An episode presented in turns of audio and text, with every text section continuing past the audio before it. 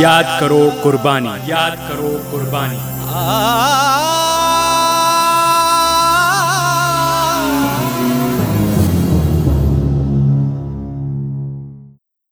हम बात करेंगे सांस्कृतिक एकता के मसीहा मौलाना अबुल कलाम आजाद की।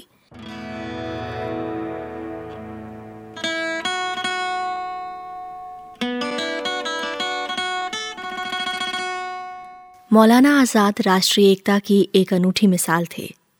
भारतीय संविधान में धर्मनिरपेक्षता, धार्मिक स्वतंत्रता और समानता के सिद्धांतों को जुड़वाने में उनकी अहम भूमिका रही। उन्होंने शिक्षा को भी प्रोत्साहित किया।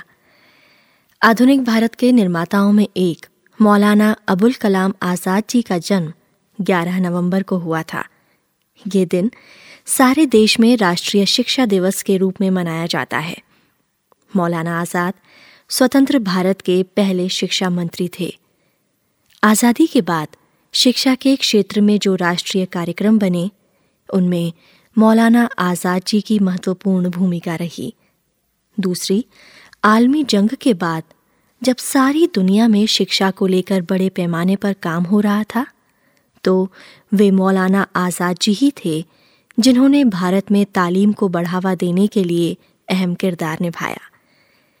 विश्व स्तरीय शिक्षा का देश में प्रसार हो, इसके लिए उन्होंने सिर्फ बच्चों को ही नहीं बल्कि बड़ों को भी ज्यादा से ज्यादा स्कूल से जोड़ने की प्रक्रिया शुरू की। शिक्षा के बारे में मौलाना आज़ाद जी के ख्याल बड़े ही क्रांतिकारी थे। उनका कहना था कि ये प्रत्येक व्यक्ति का जन्मसिद्ध अधिकार है कि उसे कम से कम बुनियादी शिक्षा मिले, जिसके बगैर वो एक नागरिक के तौर पर अपने कर्तव्यों को पूरी तरह नहीं निभा सकता। मौलाना आज़ाद जी ने देश में शिक्षा मंत्री के रूप में नई राष्ट्रीय शिक्षा प्रणाली को बनाया। इस शिक्षा प्रणाली में सभी बच्चों के लिए प्राथमिक शिक्षा अनिवार्य और मुफ्त थी। प्राथमिक शिक्षा के साथ साथ उन्होंने देश में उच्च शिक्षा के लिए आधुनिक संस्थानों को बनाने पर भी काफ़ी जोर दिया। मौलाना आज़ाद जी ने यूजीसी यानी कि यूनिवर्सिटी ग्रांट कमीशन की नींव रखी, जिसका मुख्य कार्य उच्च शिक्षा को बढ़ावा देना, भारत के सभी विश्वविद्यालयों के कार्यों का विश्लेषण करना और एक दूसरे के बीच समायोजन स्थापित करना था। देश में उच्च शिक्षा के क्षेत्र में वे आधुनिक संस्थानों को खोलने के पक्के हिमायती थे।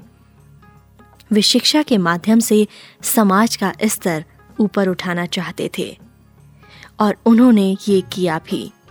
मौलाना अबुल कलाम आज़ाद जी के बारे में बातें और भी होंगी, लेकिन आइए उसके पहले हम आपको सुनवाते हैं ये देशभक्ति गीत।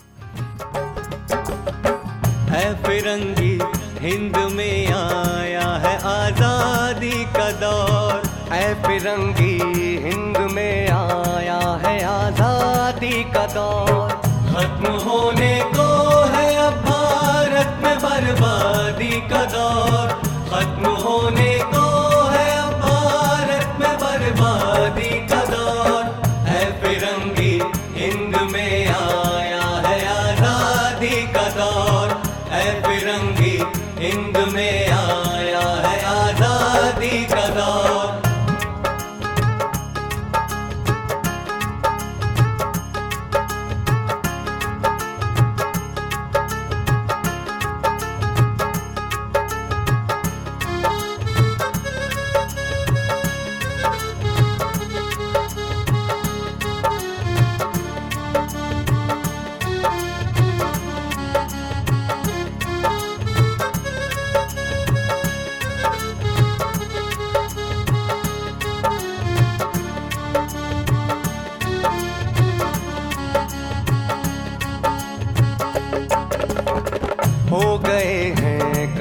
बातों में ना आएंगे तेरी, हो गए हैं कान बातों में ना आएंगे तेरी, वो चल चुका था जब तलक तेरी उस्तादी का दौर, चल चुका था जब तलक तेरी उस्तादी का दौर, खत्म होने को है अब भारत में बर्बादी का दौर, खत्म होने को है अब भारत में बर्बादी।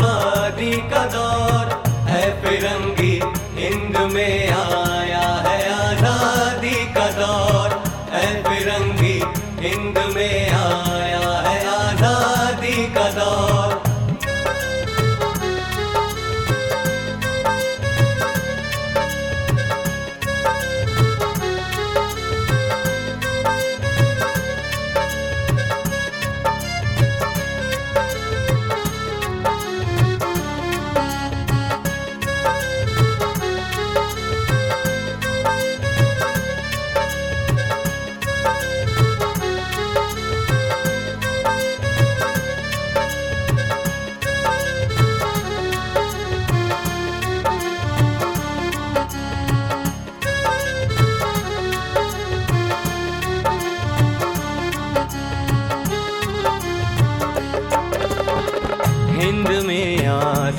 पैदा हो चले हैं अमन के, हिंद में आसार पैदा हो चले हैं अमन के।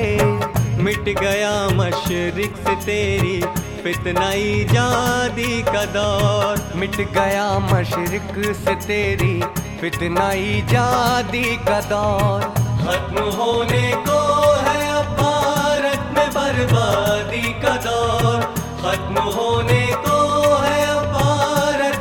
बर्बादी का दौर है। फिरंगी हिंद में आया है आजादी का दौर है, फिरंगी हिंद में आया है आजादी का दौर।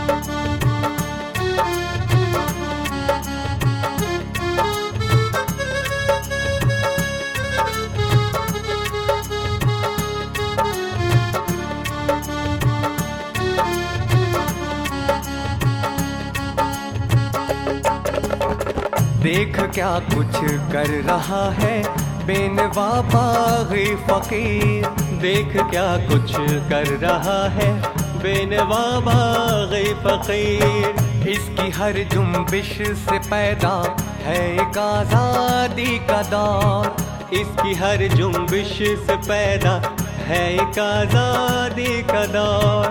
खत्म होने को है अब भारत में बर्बादी का दौर, खत्म होने को है भारत में बर्बादी का दौर है। फिरंगी हिंद में आया है आजादी का दौर है, फिरंगी हिंद में आया है आजादी का दौर। सांस्कृतिक एकता के मसीहा यानी मौलाना अबुल कलाम आजाद, आज हम इन्हीं की यादें आपसे साझा कर रहे हैं। 11 नवंबर 1888 में जन्मे मौलाना अबुल कलाम आज़ाद जी की पूरी तालीम घर में ही हुई। उनके परिवार का माहौल निहायत ही मजहबी था। उन्होंने फ़ारसी का ज्ञान अपने पिता के कदमों में, अरबी का ज्ञान माँ की गोद में और उर्दू भाषा का ज्ञान अपनी बहनों के साए में हासिल किया।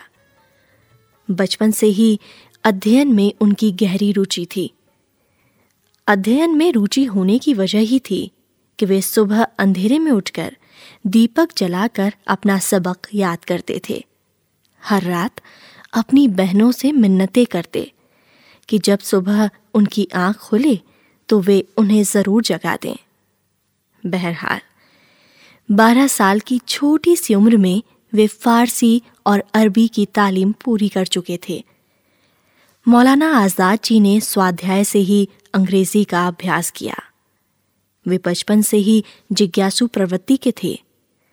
हर विचार को अपनाने से पहले वे उस पर खूब चिंतन मनन करते। लिखने पढ़ने के प्रति ये उनका लगाव ही था कि उन्होंने बचपन में ही बलाग नाम का पत्र निकाला और 11 साल की छोटी उम्र में नहरंगे आलम नामक पत्रिका निकाली। ये पत्रिका उर्दू साहित्य पर केंद्रित थी और साल 1903 में उन्होंने लिसानो सिद्दीक मासिक पत्रिका का प्रकाशन शुरू किया। मौलाना अबुल कलाम आज़ाद ने अपने जीवन में और क्या क्या कार्य किए, इसके बारे में भी बातें ज़रूर होंगी, लेकिन आइए उसके पहले हम सुनते हैं एक और देशभक्ति गीत।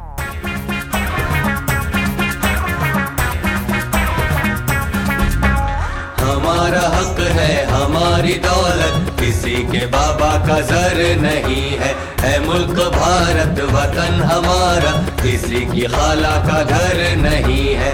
हमारा हक है हमारी दौलत, किसी के बाबा का जर नहीं है, है मुल्क भारत वतन हमारा, किसी की खाला का घर नहीं है।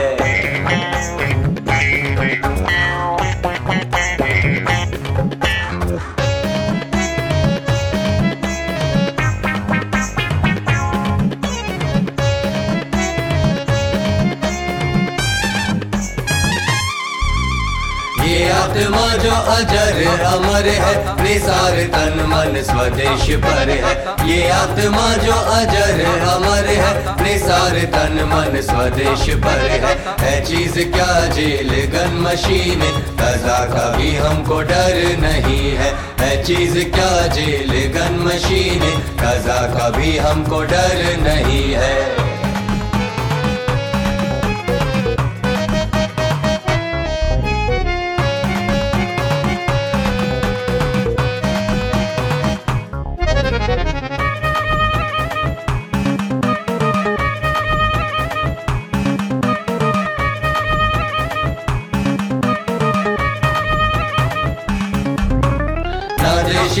जिनमें प्रेम होवे, दुखी के दुख से जो दिल न रोवे, ना देश का जिनमें प्रेम होवे, दुखी के दुख से जो दिल न रोवे, खुशामदी बन के शान खोवे, मुखर है हरगिज बशर नहीं है, खुशामदी बन के शान खोवे, मुखर है हरगिज बशर नहीं है।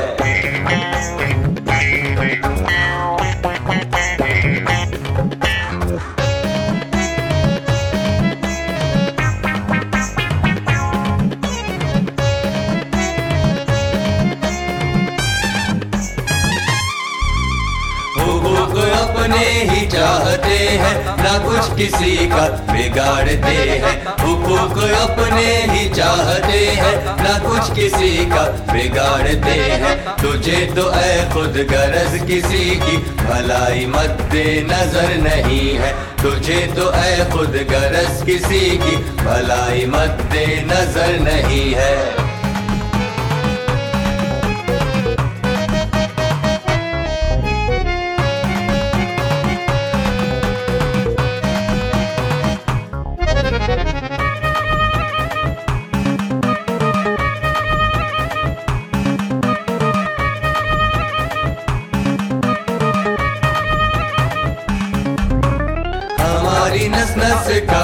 तूने बड़ी सफाई के साथ चूसा, हमारी नस नस का खून तूने बड़ी सफाई के साथ चूसा, है कौन सी तेरी पॉलिसी वो कि जिसमें गोला जहर नहीं है, है कौन सी तेरी पॉलिसी वो कि जिसमें गोला जहर नहीं है।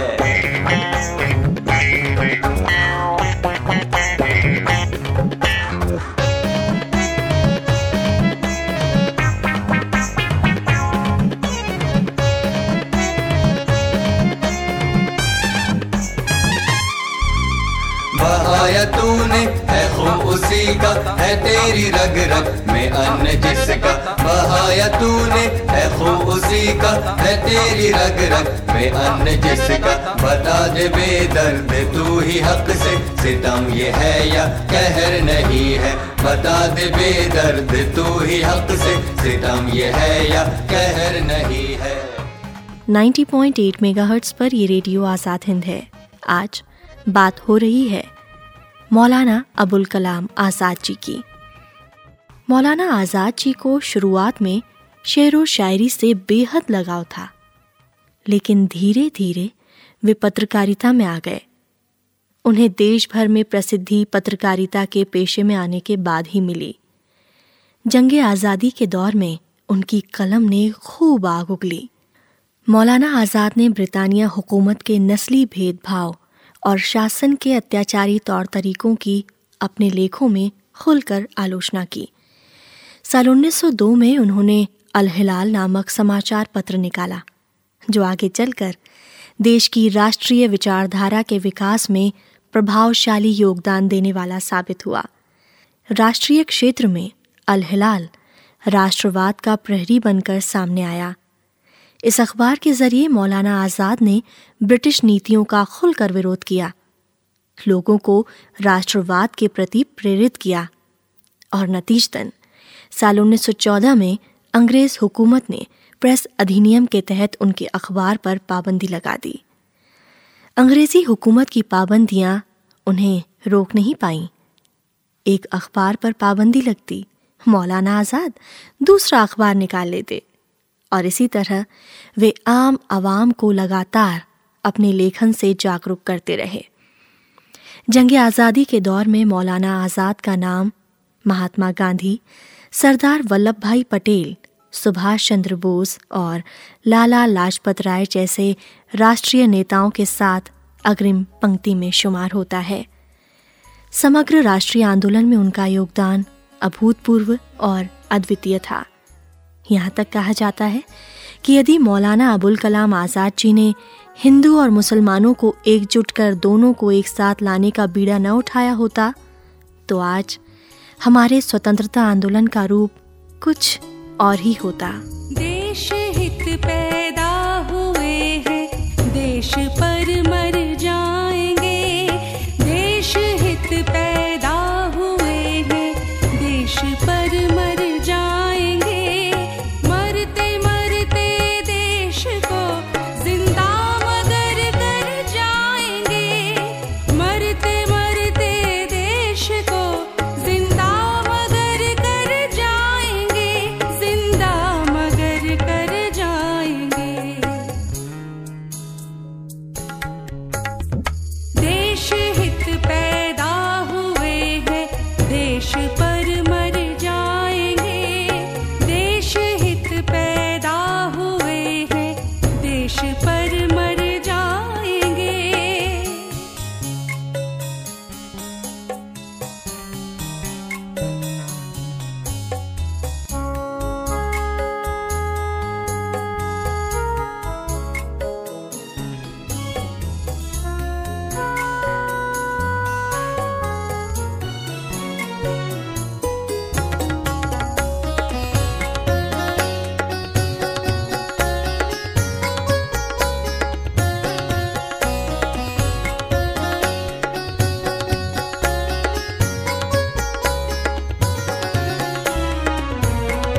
हमको पीसेगा फलक, चक्की में अपनी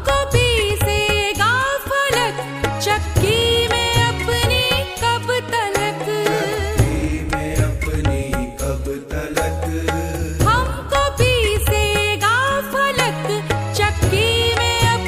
अपनी कब तलक। हमको पीसेगा फलक, चक्की में अपनी कब तलक। हमको पीसेगा फलक, चक्की में अपनी कब तलक। खाक बनकर आँख में उसकी बसर कर जाएंगे। खाक बनकर आँख में उसकी बसर कर जाएंगे। उसकी बसर कर जाएंगे। कर रही बरगे खिजा को बाद सर सर दूर क्यों। कर रही बरगे खिजा को बाद सर सर दूर क्यों। पेशवाए फसल गुल है खुद समर कर जाएंगे। पेशवाए फसल गुल है खुद समर कर जाएंगे। खुद समर कर जाएंगे। देश हित मर जाएंगे।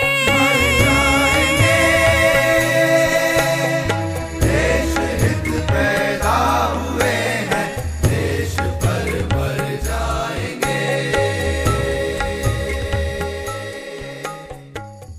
मौलाना अबुल कलाम आजाद जी मजहब के नाम पर अलगाववाद को बढ़ावा देने वाली हर गतिविधि के विरोधी थे। उन्होंने कभी भी महात्मा गांधी और कांग्रेस का साथ नहीं छोड़ा। मौलाना आजाद जी ने गांधी जी के सत्याग्रह, सविनय अवज्ञा आंदोलन और भारत छोड़ो जैसे सभी आंदोलनों में बढ़ चढ़कर हिस्सेदारी की। साल 1923 में वे कांग्रेस के सबसे युवा अध्यक्ष चुने गए। आज़ादी का आंदोलन जब निर्णायक स्थिति में था, उस वक्त यानी कि साल 1940 से 1945 के दरमियान भी मौलाना अबुल कलाम आजाद के पास ही कांग्रेस की बागडोर थी। साल 1946 में जब मुस्लिम लीग और मोहम्मद अली जिन्ना ने बंटवारे की मांग तेज की तो मौलाना आजाद इसके खिलाफ डटकर खड़े हो गए। वे बंटवारे के घोर विरोधी थे। उनका मानना था कि हिंदू और मुसलमान दोनों भाई भाई हैं, लिहाजा मजहब के नाम पर देश के बंटवारे की कोई ज़रूरत नहीं। उनकी लाख कोशिशों के बावजूद भी भारत का बंटवारा हो गया। बहुत से मुस्लिम राजनेता बंटवारे के बाद पाकिस्तान चले गए, लेकिन मौलाना आज़ाद ने भारत में ही रहना मंजूर किया। सन 1952 और 1957 में वे लोकसभा के लिए भी चुने गए। श्रोताओं, मौलाना अबुल कलाम आज़ाद के बारे में हम आपको और भी बताएंगे, लेकिन उसके पहले इस सफर में आइए हम आपको सुनवाते हैं एक और देशभक्ति गीत।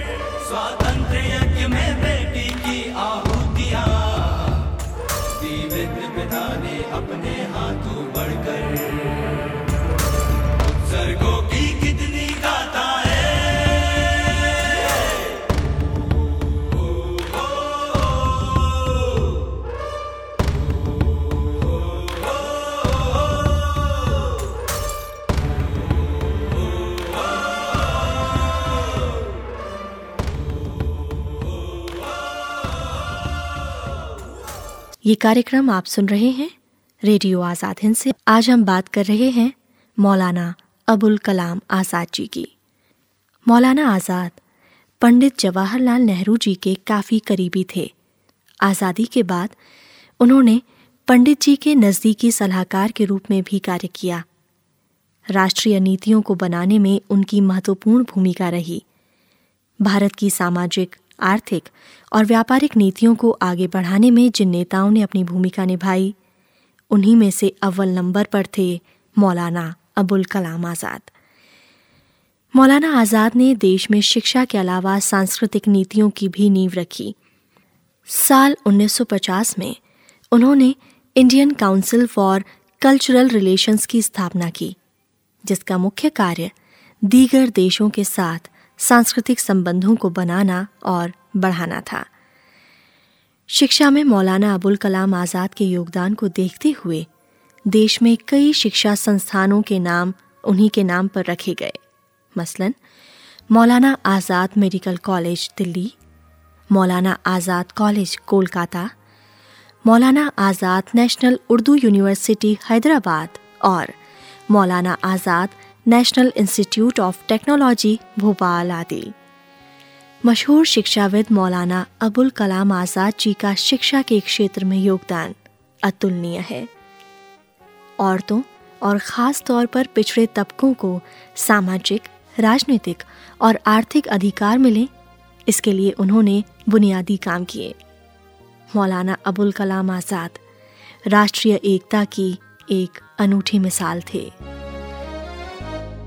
ना हाथ एक शस्त्र हो, ना साथ एक अस्त्र हो, ना अन्न नीर वस्त्र हो, हटो नहीं डटो वहीं बढ़े चलो, बढ़े चलो। ना हाथ एक शस्त्र हो, ना साथ एक अस्त्र हो, ना अन्न नीर वस्त्र हो, हटो नहीं डटो वहीं बढ़े चलो, बढ़े चलो, बढ़े चलो, बढ़े चलो।